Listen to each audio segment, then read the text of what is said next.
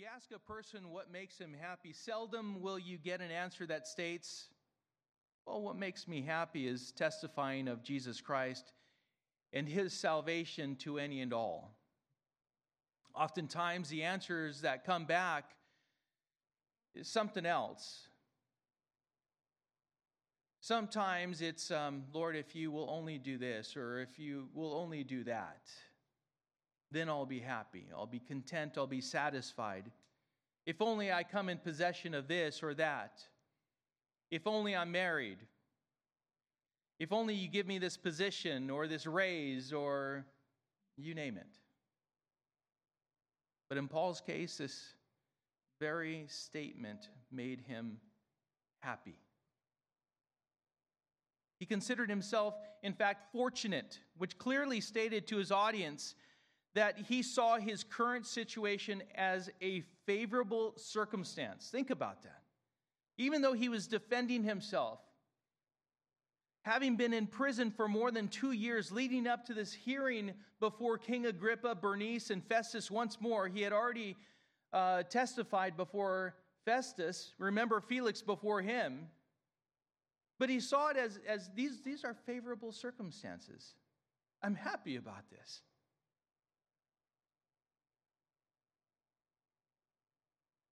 Did you hear what was just said about how Paul perceived his current situation? Did you get that? Do you understand where he was at at this very present, this moment? In prison, having to defend himself against false accusations. His hearing while he's in chains before King Agrippa, Bernice, and Governor Festus is a happy occasion. In fact, Paul saw it as advantageous, beneficial, helpful, and even, get this, it was good.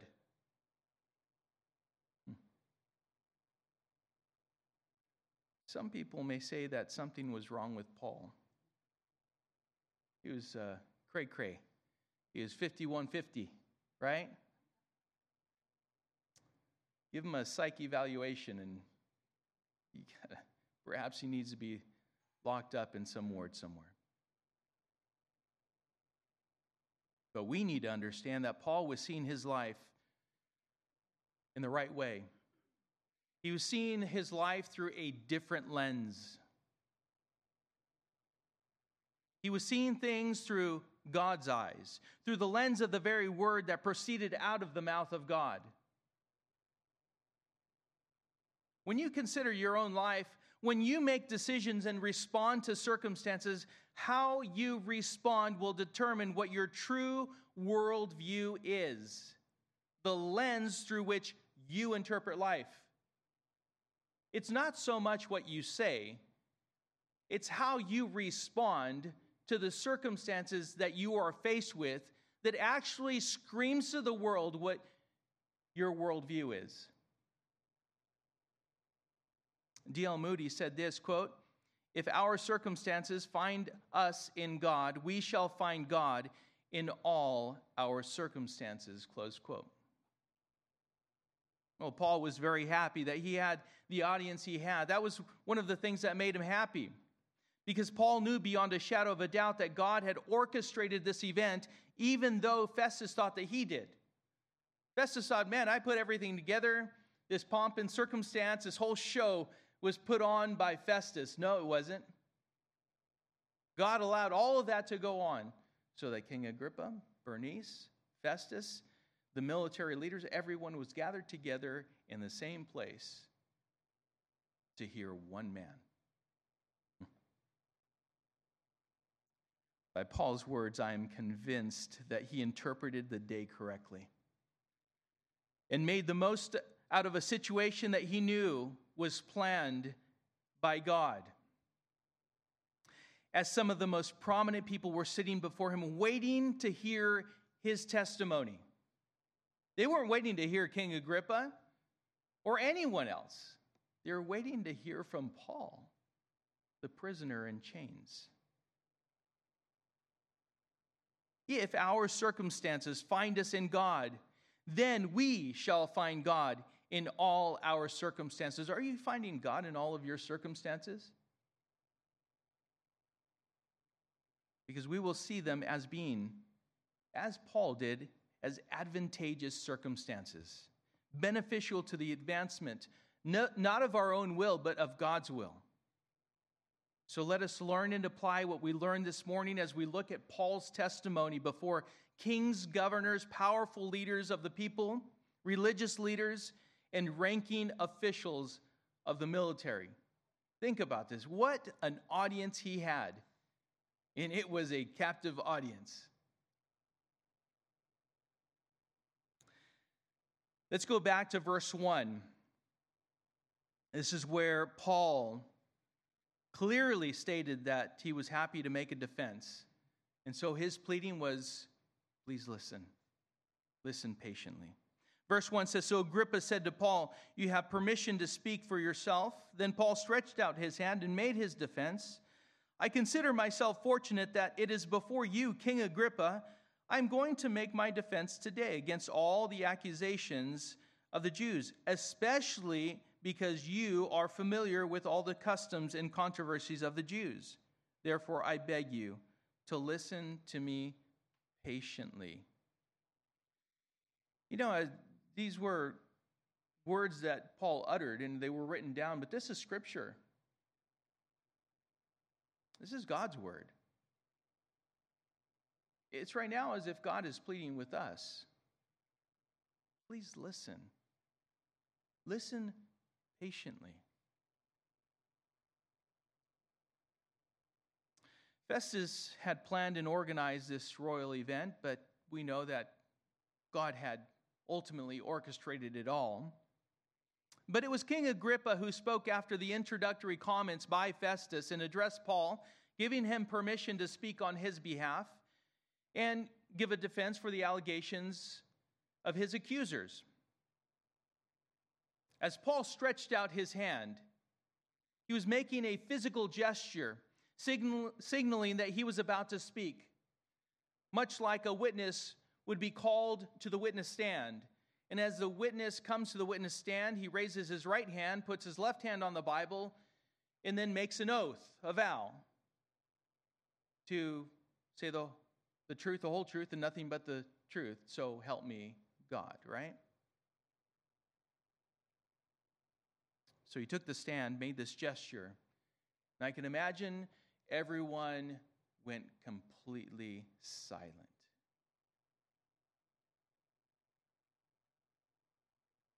And this is where we get a first glimpse at how Paul viewed his present situation. He starts out by saying he was so fortunate to testify before King Agrippa. And Paul implies by saying that he is especially fortunate to testify before King Agrippa because he is familiar with the customs and controversies of the Jews, which means he won't have to explain some things in great detail. He was happy about that.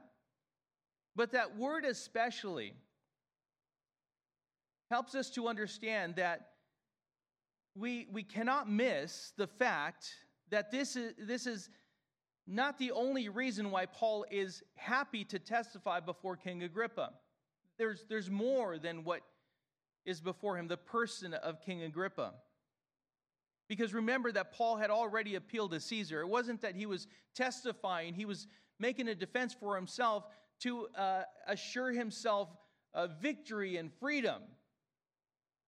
He knew that he was still going to be shackled. He knew that he was still going to Rome to testify before Caesar. There was more that he was happy about. He was happy because this was the very fulfillment of the prophecy that Jesus had given, given him. He was standing before King Agrippa and Festus, not because they had the authority to set him free, because they didn't. They didn't have it at the time. But perhaps Paul had some words that could set them free.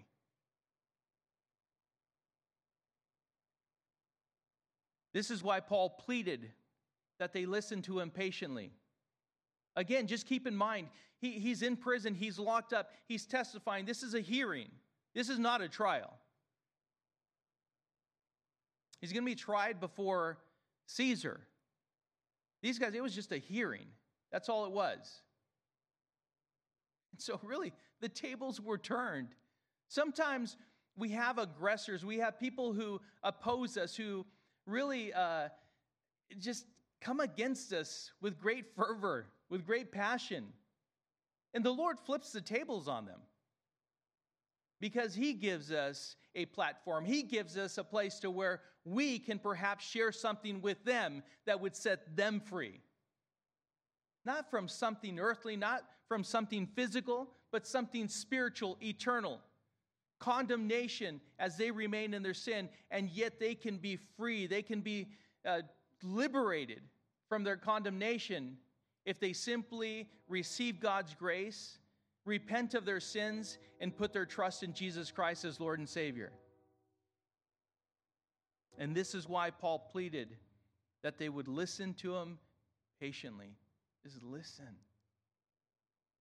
How many times are we deeply convicted from the outset? Oh, I know where this is going. I know what you're going to say.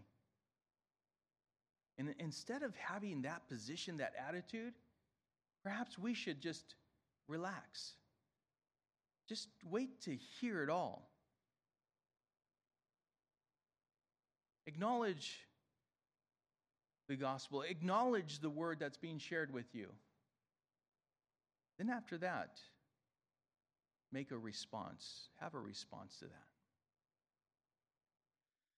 Paul knew that this was what Jesus was referring to when he told Paul that he was a chosen instrument of the Lord to carry his name before Gentiles and kings and the children of Israel, according to Acts chapter nine, verse fifteen. And Paul was interpreting the current situation as an advantageous circumstance to further God's will and plan, to further the gospel. So, Paul begins his testimony. Verse four, my manner of life from my youth, spent from the beginning among my own nation and in Jerusalem, is known by all the Jews. They have known for a long time, if they are willing to testify, that according to the strictest part of our religion, I have lived as a Pharisee. And now I stand here on trial because of my hope in the promise made by God to our fathers, to which our twelve tribes hope to attain, as they earnestly worship night and day. And for this hope I am accused by Jews, O king. Why is it thought incredible by any of you that God raises the dead? Good question. God resurrects, not difficult for God. Not a difficult thing.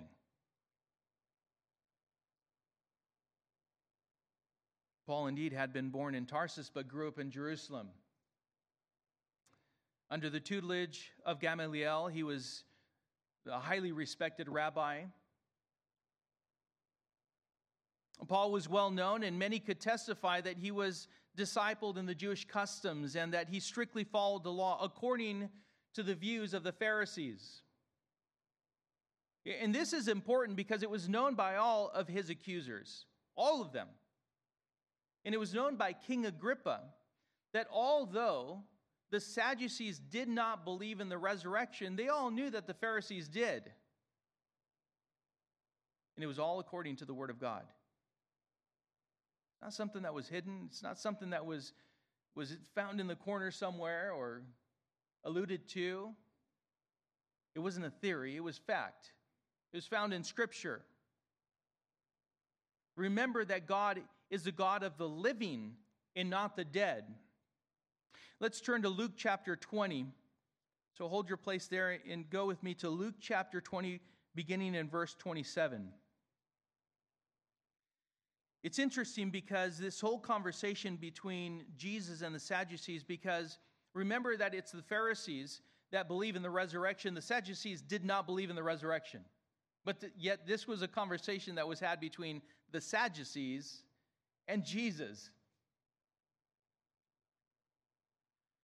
Verse twenty-seven says, there came to him some Sadducees, those who deny that there is a resurrection.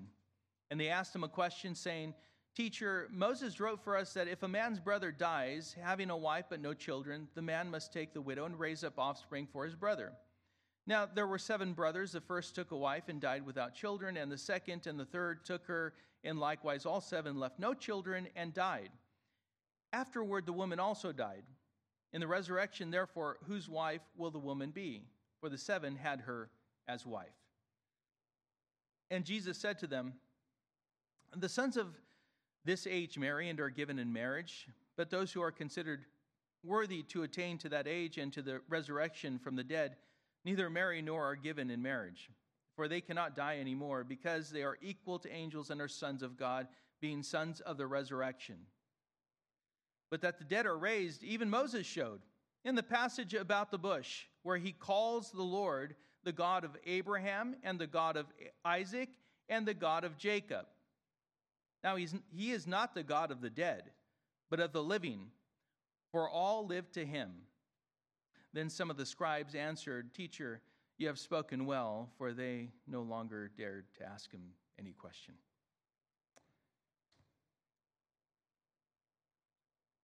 The Sadducees asked, they got the answer, but the scribes answered. The Sadducees were silenced, they had nothing to come back with, because they knew that the scriptures were correct.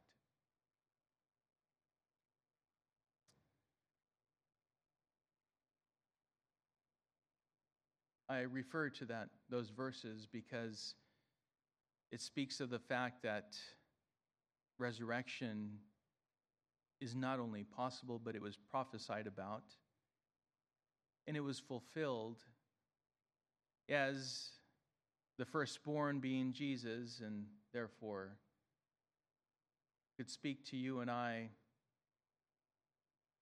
that it is not only possible, but it is certain that we too are raised with him, and one day we will be in the Father's presence in all of his glory.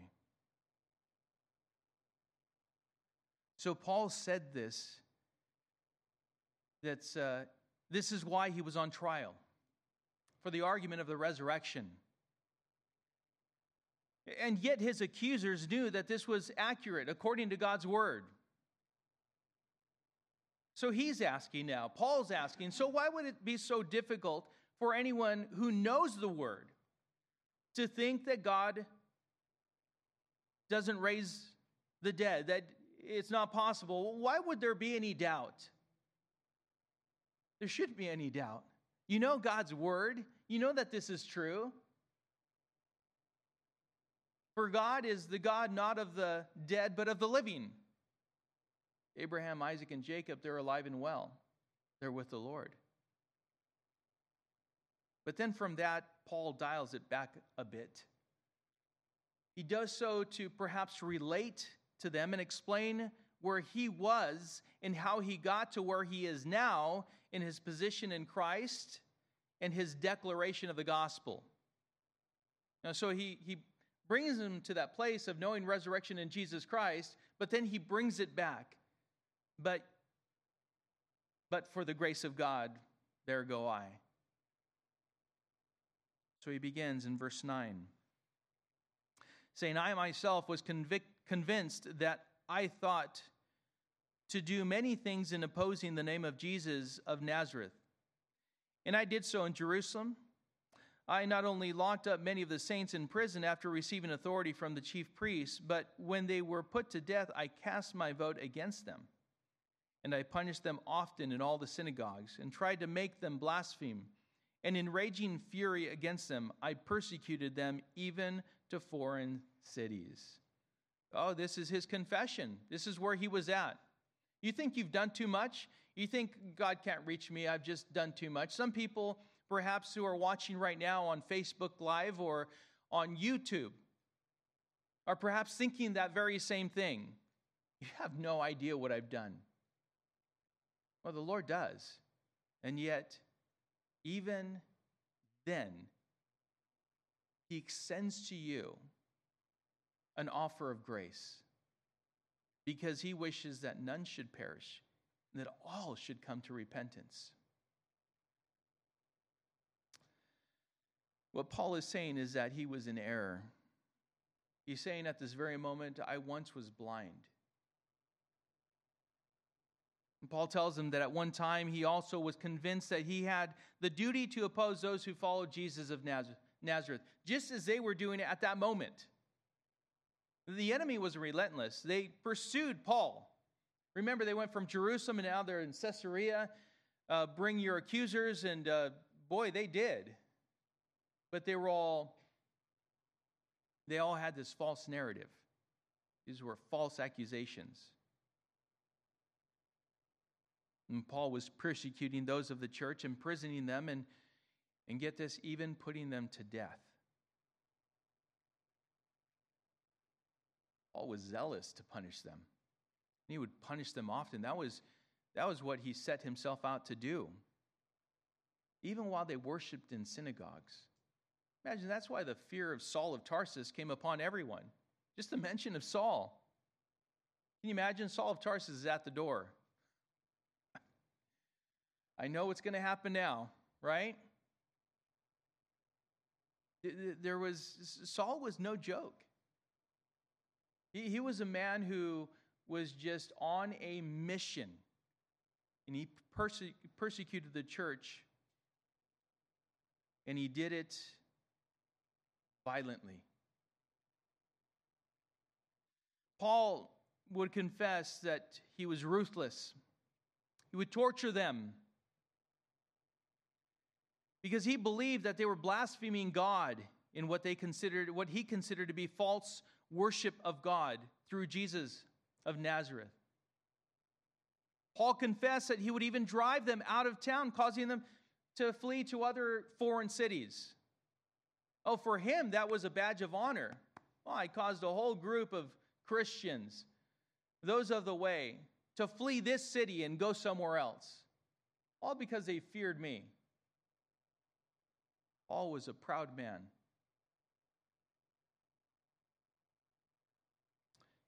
And at this point, I can't help but think that Paul knew that even this, as he confessed this, as this was his testimony, that his actions actually caused the gospel to advance to the ends of the earth.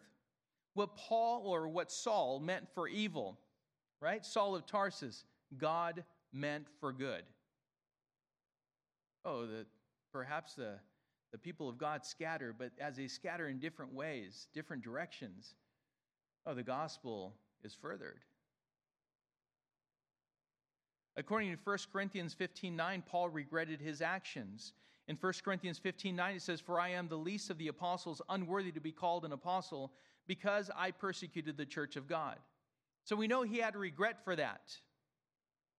But Paul was letting them know that he was once where his accusers were at that very moment. He was relentless, and so are they. And it was while Paul was in a raging fury to persecute the Christians and stop them that he one day traveled to Damascus. And on the road, everything changed. Verse twelve says, "In this connection, I journeyed to Damascus with the authority and commission of the chief priests. At midday, O king, I saw on the way a light from heaven, brighter than the sun, that shone around me and those who journeyed with me. And when we had fallen to the ground, I heard a voice saying to me in the Hebrew language, 'Saul, Saul, why are you persecuting me? It is hard for you to kick against the goads.' And I said, 'Who are you, Lord?' And the Lord said, 'I am Jesus, whom you are persecuting. But rise and stand upon your feet, for I have appeared to you for this purpose, to appoint you as a servant and witness to the things in which you have seen me, and to those in which I will appear to you, delivering you from your people and from the Gentiles, to whom I am sending you, to open their eyes so that they may turn from darkness to light and from the power of Satan to God, that they may receive forgiveness of sins and a place among those who are sanctified by faith in me.' Made right in Christ. I once was blind, but now I see." Paul was not only endorsed by the Sanhedrin, but he was also commissioned by them to officially persecute and stop the Christians from furthering the gospel of Jesus Christ and their worship with impunity. But while he was on his way, a light shone upon him, so bright it was in the middle of the day, at midday. It was so bright it made him fall to the ground, and he was blinded. Only an illustration physically of what was true of him spiritually. Even though he thought he saw, he did not, for he had no understanding. Oh, to pity the man who has no understanding. I once was that man. And he heard this voice call to him in the Hebrew language, Saul, Saul, why are you persecuting me? You see, it was a personal appeal to Paul by God, not because God did not know why, for he knows the heart, he knows the intentions of the heart, he knows the motive, the motives of the person, but it was to reveal to Paul his sin and for Paul to confess that sin. That's why God asks, Adam, where are you? Not because, oh, Adam, you're hiding so well that I, I cannot see you. Amazing job that you're doing there. We think that we are hiding ourselves by doing things in the dark, sometimes literally, right? Or when no one is watching, we do certain things. Well, having integrity before the Lord is doing the same thing before others and in the dark and by yourself. Well, for Saul at this time, he was needing to confirm who it was that was speaking to him. He had a good idea. He said, "Who are you, Lord?" And Jesus answered Paul, saying, "I am Jesus whom you are persecuting." He didn't have to say it twice. Paul knew. See, the Lord doesn't have to speak to us twice. We're the, we're the knuckleheads that are hard-hearted. We're prideful. We're stubborn. Oh, tell me again who you are. I, I didn't quite hear the preacher. The, the sermon wasn't quite clear who you are. And how are you calling me to salvation? It calls you to salvation by grace through faith in Jesus Christ. There is no other name under heaven given among men by which we must be saved. Jesus said, "I am the way, the truth, and life. No one comes to the Father except through me." So if you confess with your mouth that Jesus is Lord and believe in your hearts that God raised him from the dead, you shall be saved. Clear? You don't have to be told twice. The ball's in your court. Jesus did not have to repeat this to Saul. He knew exactly who was talking to him. I am Jesus whom you are persecuting. Jesus described Paul's actions by giving him a picture of, of a sheep kicking against a, sick, a stick with a sharp point. That's what a goad is. Oh, is it difficult for you to kick against the goads? Because that's what you're doing as you persecute me. You're not hurting me. You know, you're not hurting the stick. The sheep is not hurting the stick, nor the shepherd, but it sure does hurt the sheep. That goad is used. That's why he goads you in the direction you ought to go. Kind of pricks you a little bit. And so the Lord asked Saul, how does it feel? Because you're kicking against the goads. As Paul persecuted the church, he was persecuting Jesus, and his actions only served to hurt Paul.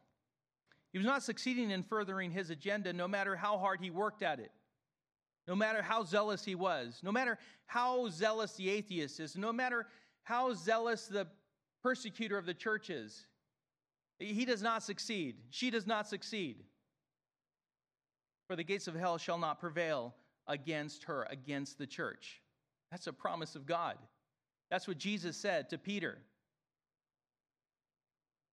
Jesus didn't have a long speech for Paul on that day, but went from confronting him with his sin to calling on him to serve as a witness of Jesus to lead people to salvation.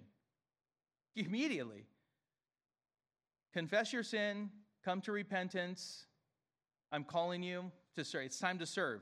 If you guys have been praying about serving the Lord, just take note. Take note, right? This is God's will, that you may come to repentance, belief in Jesus Christ. And what's the next step? Serve. To serve him. And Jesus told Paul the reason he appeared to him in verse sixteen. It says, "But rise and stand upon your feet, for I have appeared to you for this purpose." So he tells them to appoint you as a servant and witness to the things in which you have seen me and to those in which I will appear to you. So he tells them the reason. This is why I'm appearing to you right now. It may seem as if the moment your sins are revealed to you and you see them for what they are and how they are the reason why you are separated from God, you sense that you've been knocked off your feet. I remember the moment that I fully realized the weight of my sin, that I realized, I understood that it was my sin that separated me from the Father. It knocked me off my feet. But listen, you've been off your feet and defeated all the while as you remain in your sin and condemned without Christ. We've been off our feet. We just realize at the moment that we understand that our sin has separated us from the Father. That's all. But the Lord desires that none should perish. And Jesus tells us, rise and stand to your feet. Rise and stand to your feet. As Jesus appointed Paul as servant and witness of Jesus to lead people to repent and confess Jesus as Lord and Savior, so Jesus has also appointed you and I as servants, as witnesses, to open their eyes so that they may turn from darkness to light and from the power of Satan to God, that they may receive forgiveness of sins and a place among those who are sanctified by faith in Jesus Christ. That's you and I. We have the uh, this message of reconciliation, the, the ministry of reconciliation. There's, there's nothing we have that's more important than that. Nothing. Nothing at all. Paul's testimony, I believe, was riveting. People were just hanging on every word. King Agrippa, Bernice, Festus, all of them, once again. Can this be true? Paul knew it was true. As Paul repented of his sins, and he had his eyes opened, turning from darkness to light, from Satan to God, and having received forgiveness of his sins, and had now come to know God's grace by faith in Jesus of Nazareth. So he desired his hearers to do the same, to believe. Verse nineteen says, "Therefore, O King Agrippa, I was not disobedient to the heavenly vision, but declared first to those in Damascus, then in Jerusalem, and throughout all the region of Judea, and also to the Gentiles, that they should repent and turn to God, performing deeds in keeping with their repentance. For this reason, the Jews seized me in the temple and tried to kill me. To this day, I've had the help that comes from God, and so I stand here testifying both to small and great, saying nothing but what he, but what the prophets and Moses said would come to pass, that the Christ must suffer, and that by being the first to rise from the dead, he would proclaim light both to our people and to the Gentiles." Repent and turn to God. He's proclaiming light. Paul testified that he was only being obedient. I'm just being obedient to that which God has declared to me. On his calling upon my life, and I wasted no time there in Damascus, in Jerusalem, throughout all Judea, to the Gentiles. He said that he called on everyone to repent and turn to God, and along with that, to live accordingly. Work out your own salvation with fear and trembling. We should have fruit in our lives. that reflects the salvation that we've come to know. A relationship with God. There should be evidence of our faith in him. Evidence of our profession of faith. Paul made a statement of provision and protection also that had been provided to him by God. But get this, it wasn't for his own benefit. It was to further the gospel. Oh, God made a way. He's protected me. He's led me. He's guided me. And some would say, he guided you here? Really? You've lost everything. You've lost your position, prestige, your authority, your place before the people. Who are you, Paul? You're in chains. You're testifying before King Agrippa, Bernice, and Festus, and everyone else. You've been provided for. You've been protected. Paul knew that these circumstances were advantageous because it was all to further the gospel. Just as he stated before, and it was for this reason that he was also in chains, but it served God's purpose and plan. Is that how you see your circumstances, no matter what? Oh, how important that is. Instead of hanging your head low, we would be seeking for God's next move. What, what do you have for me here? What, what is it that I am to do here? Just to perhaps remain faithful to you in the midst of these troubles and trials, these tribulations? I think so. I believe so. Because the word tells us to be steadfast and immovable in Christ Jesus. Paul explained that what he was doing was not blasphemous because he was obediently following what God had commanded him to do and was all in line with what is found in God's law. The writings that have been studied by the Jews, or the writings of Moses and the prophets. You all know it. King Agrippa, you know it. They know it. They've all studied it. You perhaps have studied it some, but they all know it. Paul preached the same powerful message over and over and over and over again, that according to the scriptures, Jesus had died, was buried, and resurrected, defeated sin and death, and that anyone who repented of their sins and believed in Jesus Christ would know forgiveness of sins and victory over death in Christ. In First Corinthians chapter fifteen, verse one, the Apostle Paul, in writing to the Corinthians, says, "Now I remind you, brothers, of the gospel I preached to you, which you received, in which you stand, and by which you are being saved, if you hold fast to the word I preached to you, unless you believed in vain. For I delivered to you as of first importance what I also received, that Christ died for our sins in accordance with the scriptures, that he was buried, that he was raised on the third day in accordance with the scriptures." And he goes on from there. But he's speaking this, these words. It, it, you can look it up, is what he was telling even the disciples, those Christians in Corinth. That's the same thing he's telling King Agrippa and everyone in the audience here in Caesarea. You can search the scriptures. It's all there. It's all according to scripture. This salvation, Paul testified, is for all. This was Paul's testimony, and he gave it clearly and concisely. Verse twenty-four, "And as he was saying these things in his defense, Festus said with a loud voice, 'Paul, you are out of your mind. Your great learning is driving you out of your mind.' But Paul said, 'I am not out of my mind, most excellent Festus, but I am speaking true and rational words. For the king knows about these things, and to him I speak boldly. For I am persuaded that none of these things has escaped his notice, for this has not been done in a corner. King Agrippa, do you believe the prophets? I know you, that you believe.' And Agrippa said to Paul, 'In a short time, would you persuade me to be a Christian?'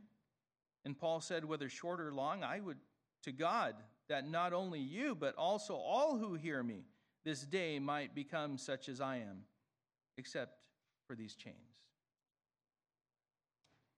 Those are words of a confident man, a man who cannot be shaken. What shakes us? Well, what, what paralyzes? What brings us to a, a point of just closing our mouths? He's simply speaking what is true. And this is where Paul calls for a response. What the world sees as crazy and impossible, God has made possible, and the way to being reconciled to the Father is only by faith in Jesus Christ. Jesus said, "I'm the way and the truth and life. No one comes to the Father except through me," according to John fourteen six. In Acts four twelve says, "And there is salvation in no one else, for there is no other name under heaven given among men by which we must be saved."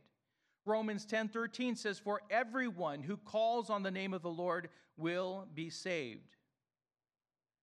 Now here, as we see Festus and King Agrippa and these things that are being said, there's this response. It seems like Festus is, is especially being convicted. There's this conviction, and then King Agrippa pipes up, and uh, he says a few things, and very short, but it, it's all conviction. These are statements that come from a heart of conviction. And, and he fights it, that is Festus, by accusing Paul of being crazy. But Paul knew that he was in his right mind. And if both Festus and King Agrippa knew Scripture, then they would know that Paul was speaking nothing but truth, that which was accurate. And so did his Jewish audience, whoever was there. It could all be verified by searching the Scriptures. It wasn't done in a corner, is what he said. It's all there. Look it up for yourself. But what we see here is that Paul's desire became what God's desire was all along, and what it is today. Today, it's the same. If you're here and you have not surrendered your life to Jesus Christ, and you don't know salvation in Him, confess your sins, repent, that means turn, and believe in Jesus Christ as the Son of God. The Holy Spirit will come upon you and come within you and will make His home within you. He'll give you a new perspective, a hope that cannot be shaken, a purpose to life that nothing and no one can give you, a glory that awaits you. Second Peter three nine says, "The Lord is not slow to fulfill His promises, some count slowness, but is patient toward you, not wishing that any should perish, but that all should reach repentance." God's passion became Paul's passion, to see people come to repentance, including King Agrippa, Bernice, Festus, and all who were in the audience. Well, we don't see at the moment any one of them come to faith, but they passed judgment in Paul's case. Paul was hoping that God would not pass final judgment on them, that they would accept, perhaps, God's final judgment on their sin as Jesus paid for their sins completely on the cross. Verse thirty, as we conclude, "Then the king rose, and the governor, and Bernice, and those who were sitting with them. And when they had withdrawn, they said to one another, 'This man is doing nothing to deserve death or imprisonment.' And Agrippa said to Festus, 'This man could have been set free if he had not appealed to Caesar.'" Deemed, quote unquote, not guilty, if they only knew. King Agrippa concluded that Paul was not guilty of anything deserving of death or even imprisonment. Had he not appealed to Caesar, we would have set him free. What they didn't realize is that Paul had been freed by Jesus on the road to Damascus. It was done. Even though the world found him guilty of things they made up, he had known, you see, the forgiveness of sins, and he desired that all would know that freedom, because it is eternal and is a hope that cannot be taken away by anyone. It's not given by a person, therefore it cannot be taken away. It's a free gift of God. It can't be taken away. Paul desired that they would know this freedom. Whether it be a short or long time that a person is convinced of the gospel of Jesus Christ, makes no difference. To repent, to confess him as Savior and Lord is really all that matters. Even if you've listened over and over and over to the gospel, today's the day of salvation. Today's the day that the Lord has ordained for you to come to salvation, because that's what he desires. Tomorrow's promised to no one.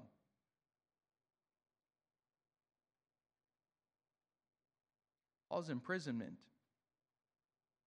his sham hearing, and his wicked accusers are actually all setting him up to witness to kings, queens, Gentiles, and Jews alike. You know, we always battle some of the things that are happening around us and to us. And yet what we really need to get down to is, is to interpret the times, the moment, the circumstances through the eyes of God, so that we may take full advantage, we may take full advantage of fulfilling God's will in that particular moment. These were advantageous circumstances to Paul. Why? Because he had a heavenly perspective, a heavenly perspective. You too will see difficult circumstances in this light, if you are found in Christ. It's conditional, though, if you're found in Christ. If not, if you find yourself worrying, burdened, overwhelmed, anxious, despondent, I can tell you it's because you have your eyes on the wrong thing. It's because you have your eyes on the wrong person, perhaps someone else. You find yourself angry or jealous or envious or bitter or whatever, it's because you're holding on to something that God didn't design for you to hold on to. He says, cast your burdens upon me, for I care for you. But the only way we're going to do that is if we believe his word and actually do that. We take these concerns, these worries, these anxieties, all of this, and we cast them upon the Lord. Why? Because he is our Lord. If he's not your Lord, then today I pray, I plead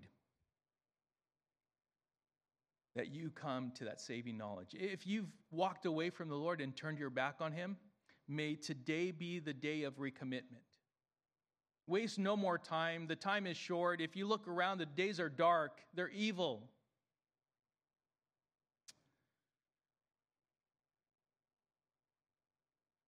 Why would you wait another moment? Why? I, I don't know. Because as you harden your heart toward the offer of grace through Jesus Christ, as you harden your heart, it becomes more and more difficult for you to be convicted. And the Bible tells us that we can actually have our conscience seared to the point to we actually have no feeling whatsoever to the conviction of the Holy Spirit. That's a dangerous place. If you're confident in yourself, I pray that God breaks you, because the most important thing that you can do this side of heaven is to confess your faith in Jesus Christ. Again, I'll close with this. D L Moody said, if our circumstances find us in God, we shall find God in all our circumstances. You know salvation, and how are you dealing with the circumstances that finds you? Do they find you in God? Heavenly Father, we are truly grateful for the grace that you have shown to us. I ask, Lord, that you would convict and bring to salvation those who do not know you, that perhaps this morning, this very moment, Lord, there are people here present that um, that want to completely surrender to you. With our eyes closed, and our heads bowed, I would ask that if anyone here would like to proclaim, declare that Jesus is your Lord and Savior for the first time, or a recommitment to the Lord, that perhaps just my eyes are open, just so that I can agree with you and say amen, would you raise your hand? Because I'd like to pray for you. Anyone who would like to recommit, God bless you, recommit your life to the Lord or come to the saving knowledge of Jesus Christ. Jesus said that he is the way, the truth, and the life. No one comes to the Father except through me. If we confess with our mouths that Jesus is Lord and believe in our hearts that God raised him from the dead, we shall be saved. Anyone, would anyone else like to come to the saving knowledge of Jesus Christ? Right now, this very moment is the time to do it.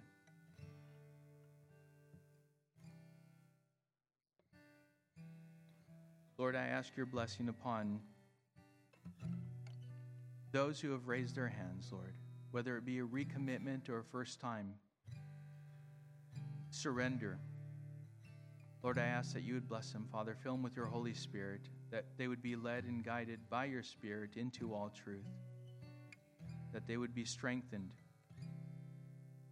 that they would have, Lord, a joy that can only be received and possessed by the one who is in Christ, knowing that glory awaits them.